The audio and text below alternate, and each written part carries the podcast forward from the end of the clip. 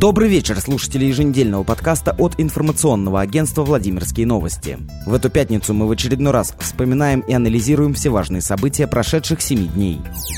На этой неделе в Белом доме прошло очередное заседание ЗАГС Собрания. Главной темой обсуждения стал закон о межбюджетных отношениях, который регулирует распределение денег между муниципалитетами.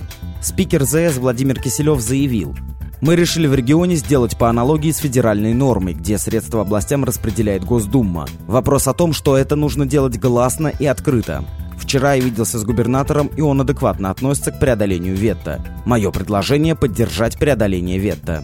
Несмотря на то, что ранее губернатор Сипягин наложил на законопроект вето, депутаты все же приняли его. За проголосовало 27 человек, против высказалось четверо, а два народных избранника не приняли участие в голосовании. Также депутаты не приняли рекомендации губернатора касательно закона о детях войны. Так выплата в тысячу рублей будет не разовой, а ежегодной и выплачиваться будет из областного бюджета.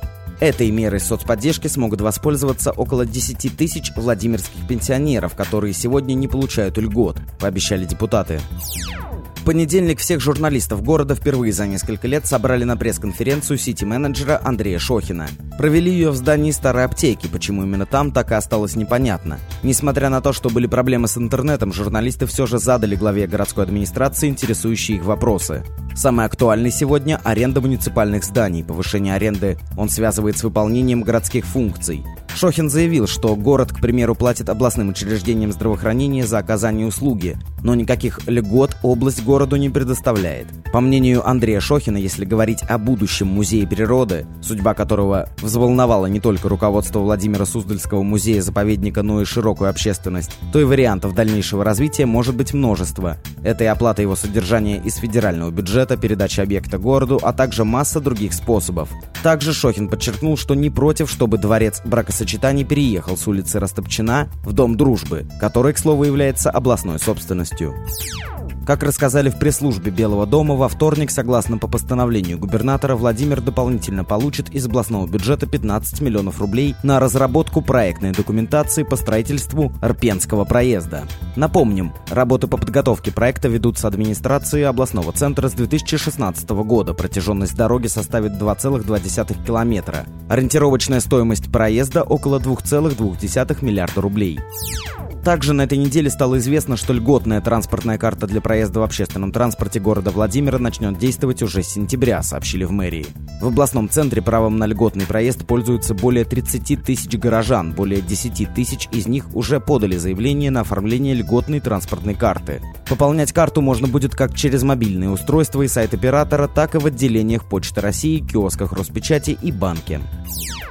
24 июля избирательные комиссии Владимирской области завершили прием документов от кандидатов для участия в выборах в органы местного самоуправления, которые пройдут 8 сентября. Напомню, в регионе проходят 50 избирательных кампаний, из них 48 по выборам депутатов представительных органов муниципальных образований. А жителям Мурома и Собинки предстоит провести голосование, чтобы определить главу города.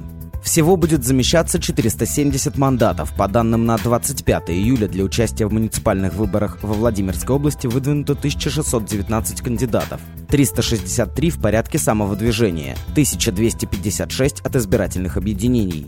Самая большая конкуренция в Собинке. Об участии в выборах главы города там заявили 15 кандидатов. Не обошлось без кадровых перестановок, они коснулись и сферы здравоохранения. Главврачом больницы номер два стал врач приемного отделения больницы скорой помощи. Кандидатуру Михаила Суханова уже поддержали депутаты Горсовета, а в горбольнице номер 7 Оргтруда после ушедшего по собственному желанию Дмитрия Митрофанова проблемное учреждение здравоохранения возглавил Петр Бушуев. Он родился в 1988 году в Коврове. В 2012 году окончил Ивановскую госмедакадемию. Напомню, что жители Оргтруда протестуют против оптимизации системы медицинского обслуживания и не доверяют словам представителей власти. В начале месяца они также организовали одиночные пикеты у здания администрации области. У Владимира Сипягина появился зам-однопартиец. Игорь Маховиков стал в Рио вице-губернатора по внутренней политике. Ранее он трудился советником Жириновского. Кресло зама по внутренней политике оказалось свободным с 20 ноября прошлого года, после того, как Александр Лобаков сложил свои полномочия. Недавно стало известно, что экс-вице-губернатор скончался после продолжительной болезни.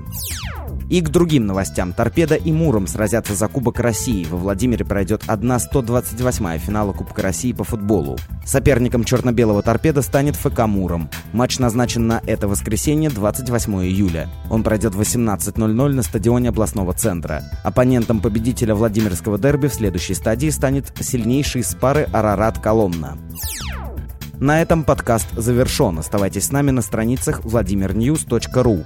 Мы желаем вам приятных выходных. Берегите себя.